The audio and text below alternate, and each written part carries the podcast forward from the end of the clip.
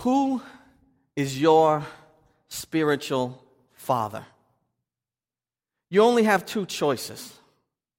We like to imagine there's many more choices, but there's only two biblically and theologically. The first one, of course, is the best. That's God. God the Father, who is the source of love. He's the creator of the heavens and the earth. He's the source of all truth.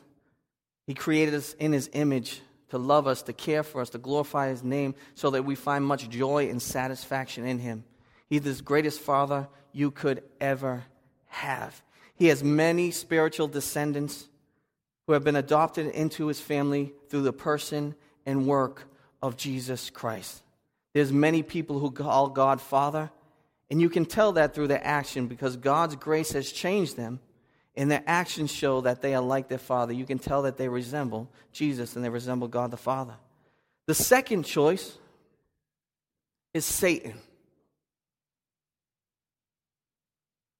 Satan has been hostile towards God.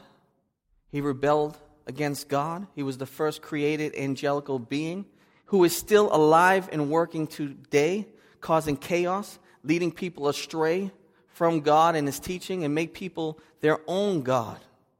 He has many spiritual descendants who act just like him, who are hostile towards Jesus, who don't worship God. There's only two arenas you can be in. So the first question you might ask is, does Restoration Road really believe that there's a devil? Absolutely, 110% yes. Why do we believe that? Because Jesus said there was, and said there is, and said that He is still working today as an enemy against God's people to bring disunity, to bring chaos, to bring murder, to bring wars, to lead people into idolatry, and to make people act like Himself. So today your Savior, our God, the perfect one, the sinless one, is going to actually look to people and tell people that they are sons of Satan, that their father is the devil. Now, these are not just people who say they're atheists, who say they're Satanists, or say they're agnostics, or say they don't want to follow God. These are people who are saying they worship the one and only God. They think they are people of God. They are from God's covenant people. They are the Jews. And Jesus looks at them and said, you are just like your father. You resemble him. You act like him. You're plotting to kill me. And your father is the devil. Now, Jesus was very masculine. He was prophetic. We often think of Jesus just wearing some sort of robe and floating over a grassy field and singing hymns. Yes, he might have sang hymns.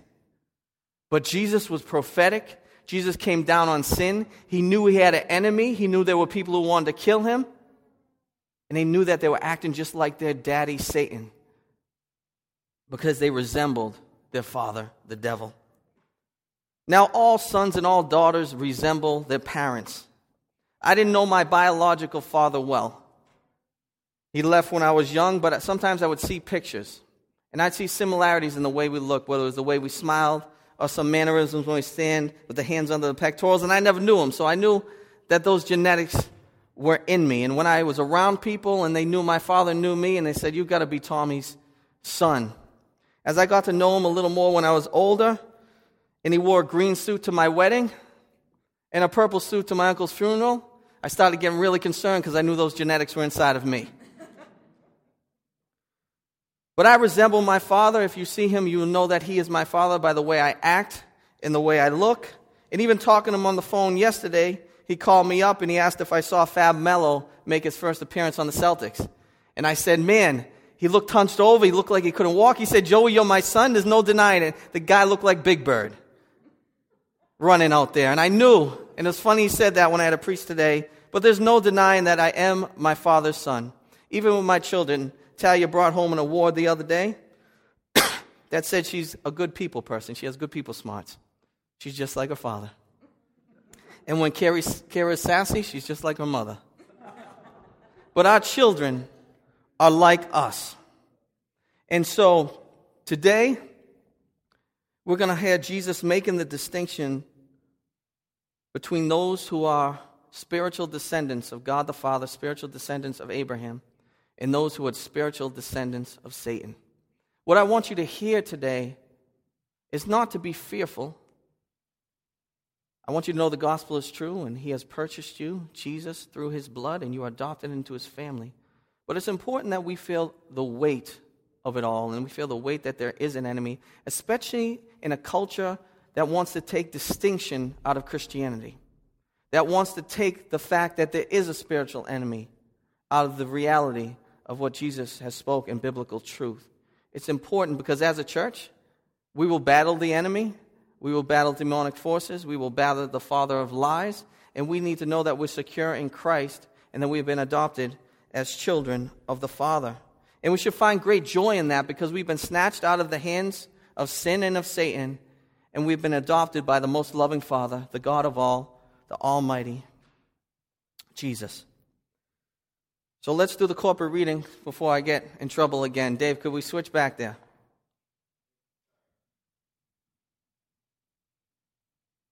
I should have just skipped it and got in trouble again. But I'm not going to do it because they call on it every week. So let's read this verse. Jesus said to them, "If God were your Father, you would love me, for I came from God, and I am here, and I came not on my own accord, but he sent me." John 8:42. But we're going to start in 8:39 and 40 and jump in. It says, "They answered him, 'Abraham is our father.'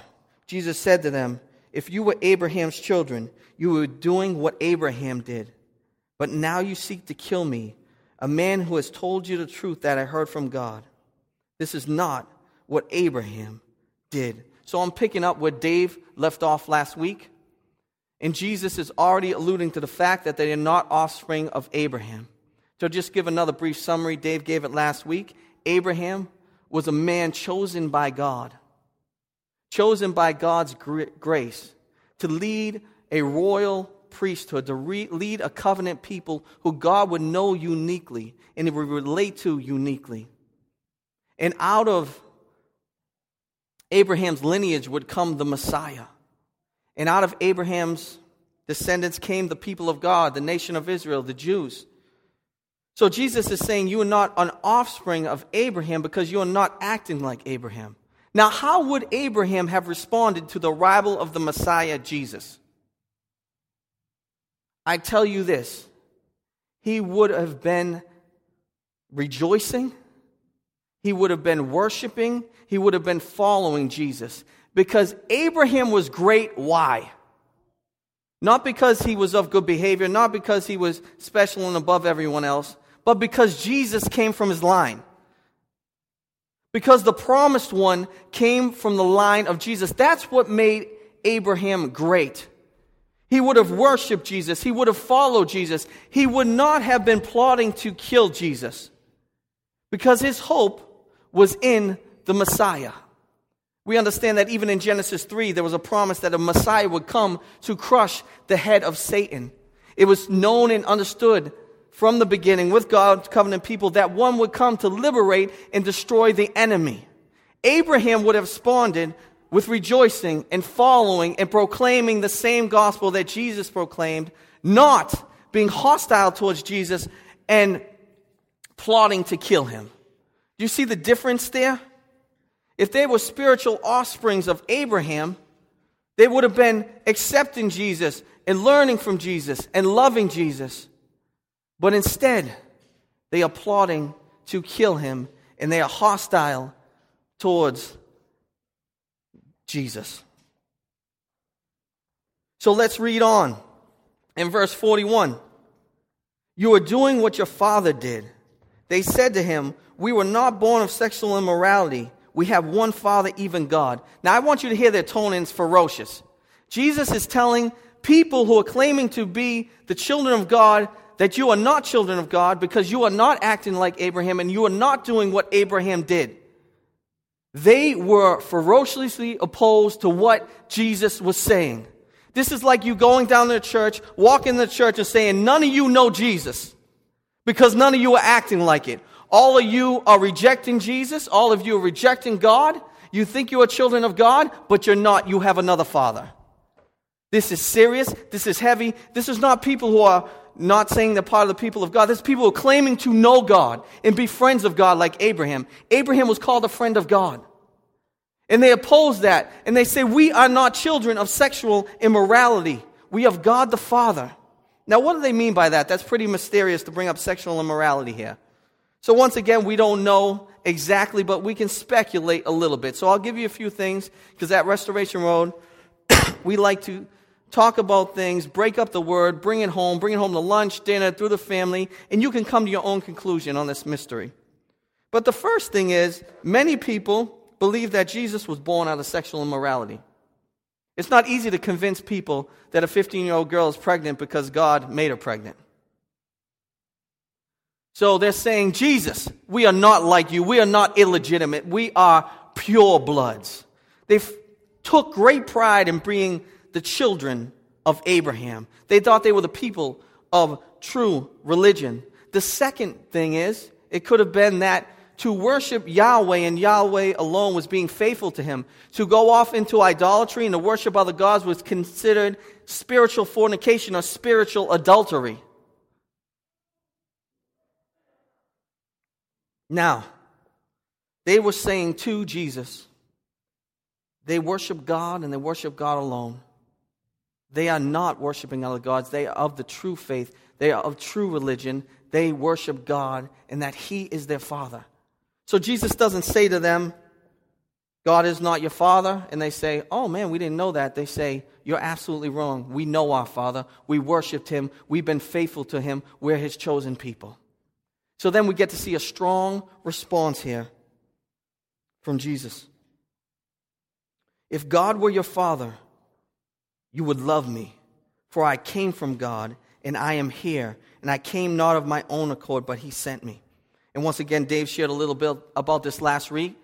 This is a package deal. You can't reject Jesus and know God.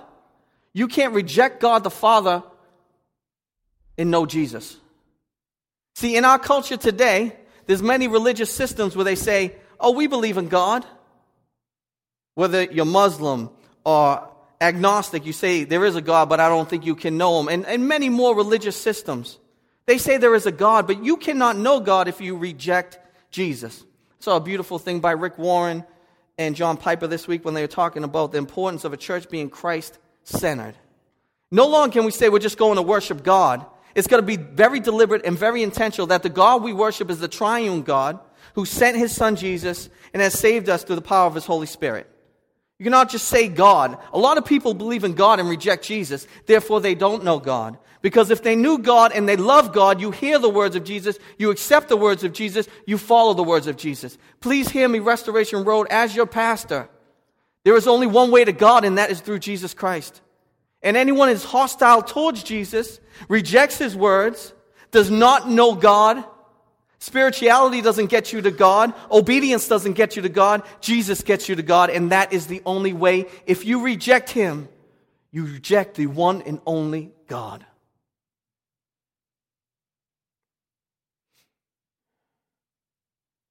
And Jesus once again says, I didn't come of my own accord. It was God who sent me. That's why we're talking about the incarnation. He was defiant in the face of evil and those who would oppose him, the one and only God, God fully man and fully God, the incarnation. Now here we get to some heavy words here. It says, why do you not understand what I say? It is because you cannot bear to hear my word. You are of the father, the devil, your father, the devil. And your will is to do your father's desires. He was a murderer from the beginning and has nothing to do with truth because there is no truth in him. When he lies, he speaks out of his own character, for he is a liar and the father of lies. So we see the frustration of Jesus, who's come to save and rescue that which was lost. And he's saying, why do you not understand what I'm saying to you? Why do you not get this? He wasn't talking about physical ancestry. He was talking about spiritual ancestry. And they couldn't put it together. He's saying, why don't you get this? Because they came with preconceived notions of who Jesus was. They could have thought he was bought born out of sexual immorality. They thought he was just a man, and they didn't understand that he was God. They didn't understand that he was the Messiah. I was down at Bread of Life this week, and I was preaching to a kid named Carlo, and I asked him what he believed about God. I was on a preaching kick this week. Anyone I could stop, I was just telling him about Jesus. It got crazy in a great way. And I said, Carlo, he said, I don't believe Jesus was some super being that rose from the dead. And this was a broken kid, and I prayed for him. You can tell him that the world had worn him down, and I wanted him to know Jesus, and gave him some info in the church, told him the gospel. But I felt so sad because he doesn't understand who Jesus was. And if you come to Jesus thinking he's a man or thinking he's a teacher that teaches good moral things, you miss the whole point. Jesus is God, the source of truth. If you abide in his word, you are set free. He gives the words of life, the words of truth, the only words that bring satisfaction and eternal life and knowledge. And he's the only way to know God is through him. And they came with this preconceived notion that Jesus was blasphemous against God. They had accused him of doing his works by the works of the devil. They said, we know you're healing people, but you're healing them through the works of Satan.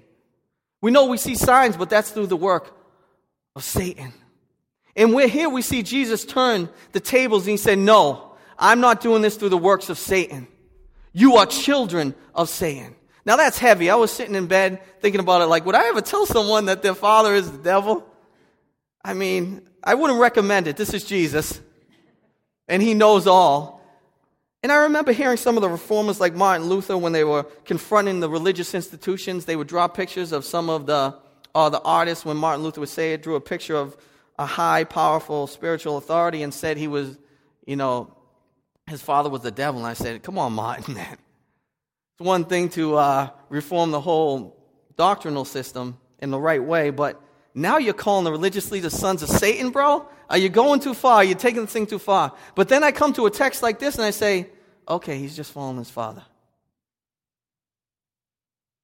It's hard for us to see Jesus like this, right? Shouldn't he be more diplomatic? Shouldn't he have a conference and light some candles and bring some bread? Rather than yelling at the people who claim to be children of God and calling them sons of Satan, your father is the devil. You realized that he wasn't trying to make any friends, and this would only encourage them more to want to murder him and bring him to the cross. So he calls them sons of Satan. Why? Because they're acting like their father. Satan plotted to kill Jesus from the day he came into the earth. His heart intention was to put Jesus in the grave eternally. You understand me? Satan's so twisted, he's so perverted, he believes his own lies that he wanted to put the Son of God into the grave eternally. What did they want to do? They wanted to put this preacher, this one who's claimed to be the Messiah, into the grave eternally. They're hostile towards God. They reject Jesus. They're rebelling against him. Therefore, whose children are they? The children of Satan. And he goes on to give a little bit of the history of Satan, meaning he's been a liar and a murderer since the beginning. There is no truth in him. And like I said, Satan is a created being. We've got to be very careful because sometimes we think Satan is on the same level of God, good and evil. It's nothing like that. Satan is not omnipotent. Satan is not omniscient. He is a created being who rebelled against God, took 1/3 of the angels, and is still working to deceive the nations and deceive people and deceive the church and to bring chaos and murder. And he says he was a murderer from the beginning. He could be talking about Cain and Abel, right? When Cain killed Abel, or Adam and Eve. Satan had a big part in influencing and tempting Adam and Eve to rebel against God like him. Did God really say that? If you eat that apple, if you disobey God, you will be like God. He's always tempting people to rebel against God, to be hostile to God, and to be their own authorities in their life. That's how Satan works. And many times, he even works about people who claim to be followers of God, and really they are children of Satan. I know that's heavy, but because we're in this text, we have to talk about it. I'm reading Religious Affections by Jonathan Edwards. This brother takes one sentence and he breaks it out over 150 pages. I'm like, dude, I could have wrote this whole book in like 2 paragraphs. He takes 4 words and 200 pages later, here I am.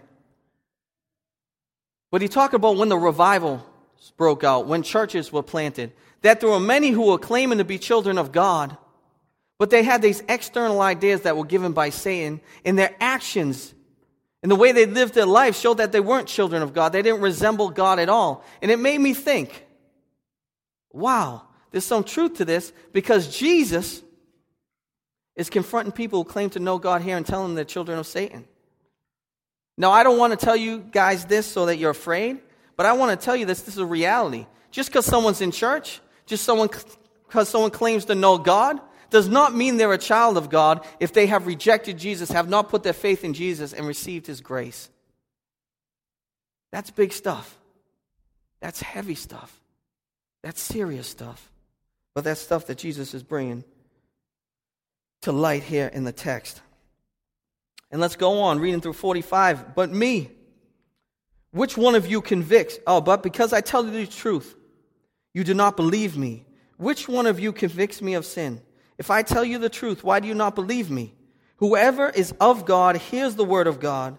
The reason why you do not hear them is that you are not of God. Once again, he stays with that same thing. If you don't hear the words of Jesus, if you don't receive the words of Jesus, if you do not follow the words of Jesus, you are not a child of God. And he comes out with this challenging question that only Jesus could ask. He said, which one of you convicts me of sin? So if I was up here and said that question, you all could convict me of sin. But the sinless one saying that is challenging them right in their face, giving him the authority to say these things. And he's saying, you would hear my words if you were my children. If you loved and knew God the Father, you would know me and love me and receive from me. But you are not of me. You are of your father, the devil. So let's get back to talking about your choices. God the Father, the best dad around, who loves you, who has adopted you into his family. God loved us so much, loved the world so much, that he sent Jesus to rip us out of the hands of Satan and out of the hands of the power of sin, so that we no longer have to be slaves of sin, but rather can be his children. That's how much this loving Father loves his children. And I'm using that heavy language of Satan and ripping out because this text is alluding to that. I was watching the movie Signs this past week. I'm a movie buff, I can't lie. I love Mel Gibson in his heyday before he went crazy. And Signs is a good movie. You got to watch. That's a good flick. DVR, 15 minutes a night. You'll get it done in a few weeks. But there was a scene, and I won't get into it because I don't want to mess it up, and I really don't want to say alien in the middle of the movie because then we sound foolish from the pulpit. But I guess I kind of just did that. But he's in this basement. They're running away from the danger, from the enemy. His son has asthma, and I can relate to this because I have asthma, and there's nothing like wheezing and feeling like you can't breathe. And so his son can't breathe. He can't catch his breath. And Mel Gibson's holding his son in the basement, and they're locked in there because they can't get out of there, but they left an inhaler upstairs. So he's saying to his son, and Mel Gibson's a good actor. I don't care what you guys say. He gets it done. And he's saying, like a loving father, he's saying, just breathe with me. Just rest with me. Follow the rhythms of my breathing. And you see his son slowly go from hyperventilating, from not being able to breathe, from the scare of death overcoming him. And you see him settle down with his father to the point where he can breathe. God is so much more of a loving father than that. He sees us slaves to sin. He sees us deceived by the enemy. He sees us hyperventilating because of the struggles and stresses and worries of the world. And he takes us into his arms. He says, breathe with me. Rest in the gospel. Know me. You are loved by me. Restoration Road, I want you guys to hear today that you are loved by God the Father. And that he has snatched you out of the arms of evil and out of the power of sin. And you are set free because you abide in his word. And day by day, little by little, he will sanctify you through the power of the Holy Spirit. And you will resemble him. We are not perfect, but by the power of the Holy Spirit, we resemble our daddy. And people will look at us and say they've changed, they're more forgiving, they're more patient, they're more strong, they're more courageous, they're more loving, because God is working in your life. It's called the doctrine of regeneration, where the Holy Spirit is now working with you. You're not doing the works of the enemy anymore. You're doing the works of redemption through the power and the blood of Jesus. But I also want to talk about this second father that many people follow and many people act like. When I was younger, getting back to my biological father, I remember one time someone told me I was like my father, selfish. Whew! That bothered me so bad. I was a teenager, and I probably was selfish. Probably still am selfish. But it bothered me because my aim in life was to not be like my father in any way. Sometimes the best teachers are the ones that do horrible things, and you say, I never want to be like that. My father, who I love now, and our relationship has got better, and he'll admit that he's the most selfish guy on the earth. You know, he abandoned us. He taught me much evil. He was extremely selfish. So to hear that, man, that bothered me. That infuriated me. Because I didn't want to be a descendant of him in that way. I didn't want people to think of me or know me in the light that I was like my father who didn't care about anyone but himself. In a much deeper way, you do not want to be a child of Satan. You do not want to be someone who rebels against God. You do not want to be someone who rejects Jesus. You do not want to be someone who is your own authority in your own God and claims that you know the knowledge of good and evil and you know what's right and wrong and you know what's truth. Please listen to me. Carefully consider the words of Jesus, the Son of God. Those are the words you need to live by. He's the Father you want. And all you must do is put your faith in him. It's a free gift. And you become his child. He forgives your sins. He loves you. He changes you. And you begin to resemble him. Abide in his words and you will live in freedom. Amen.